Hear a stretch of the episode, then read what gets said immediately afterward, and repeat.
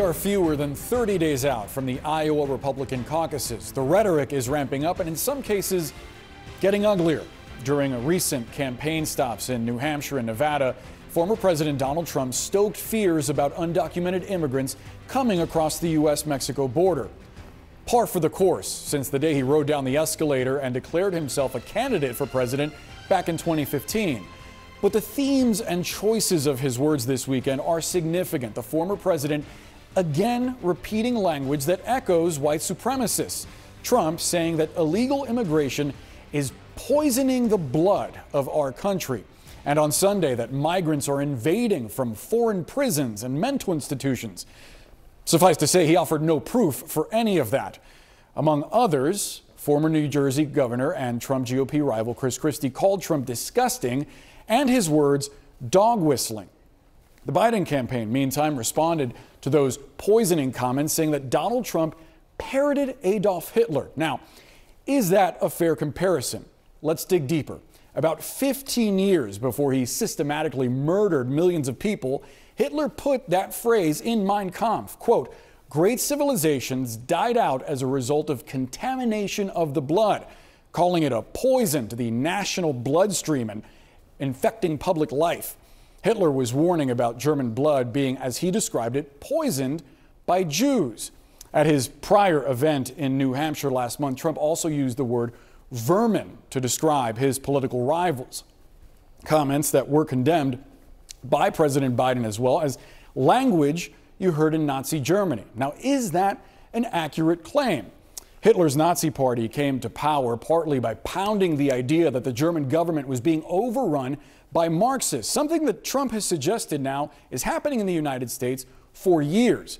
When he wrote about rooting out Marxists and Jews, Hitler wrote, quote, there was time enough at home at least to exterminate this vermin.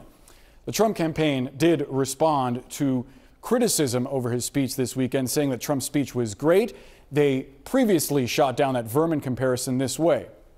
Those who try to make that ridiculous assertion are clearly snowflakes, grasping for anything because they are suffering from Trump derangement syndrome.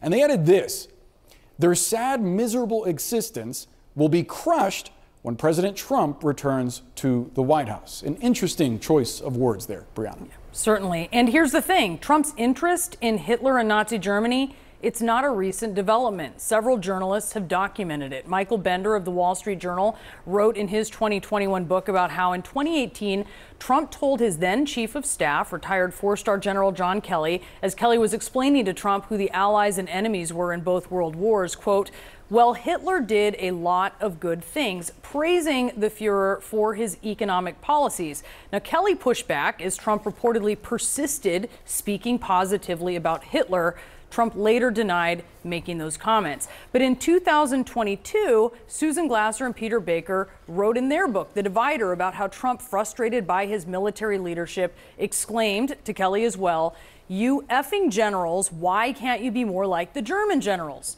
Which generals? Kelly asked. The German generals in World War II, Trump responded. You do know that they tried to kill Hitler three times and almost pulled it off, Kelly said, but Trump insisted no, no, no, they were totally loyal to him.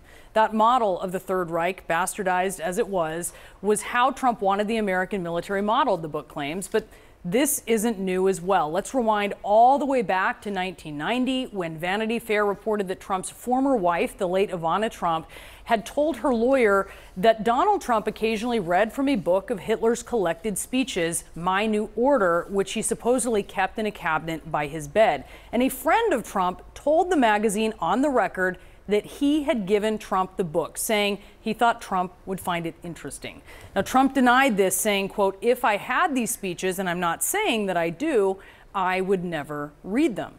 More recently, Trump has unapologetically entertained anti Semites. Trump had Nick Fuentes and Kanye West as dinner guests just last year at Mar a Lago. Fuentes, uh, Fuentes, well known as a white nationalist and a Holocaust denier, Trump's team saying that West invited him without their knowledge. Still, Kanye West just the month before threatened to go, quote, DEFCON 3 on all caps Jewish people.